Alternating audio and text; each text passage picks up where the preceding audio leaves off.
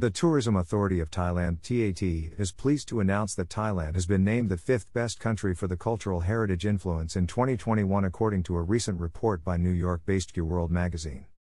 According to CEOWORLD, when we speak of countries rich in heritage, the first name that pops into our mind is Thailand.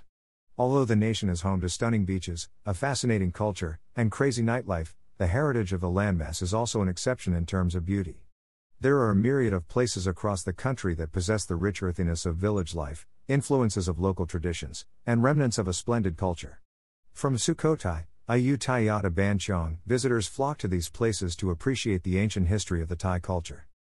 In order to determine the rankings, researchers at the CEOWORLD magazine analyzed and compared 165 countries across nine primary attributes architecture, artistic legacy, fashion, food, music, literature, history, cultural attractions, and culturally accessible.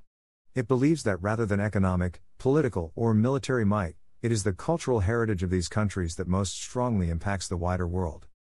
Raw data for countries were normalized on a 1 to 100 scale according to the following. Each individual indicator was given equal weighting within each of the nine categories, with some indicators being comprised of two to three sub indicators that were also weighted equally. Each category was weighted equally to arrive at the overall index. Thailand was ranked in the fifth place with a score of 93.67. CEOWORLD magazine put together a panel of experts to go over data points culled from sources like the AU Index, World Economic Forum, Global Insight, the Global Gender Gap Index Gini, and Gender Gap Index, the Legatum Prosperity Index, Transparency International, Environmental Performance Index, Better Life Index, CIA World Factbook, World Bank, UNDP Annual Report, as well as CEOWORLD magazine research. They then used that information to compare the world's best countries for the cultural heritage influence. Based on a consensus from these sources, the final choice of cities was judged editorially, as was their position on the list. All data were for the most recent period available.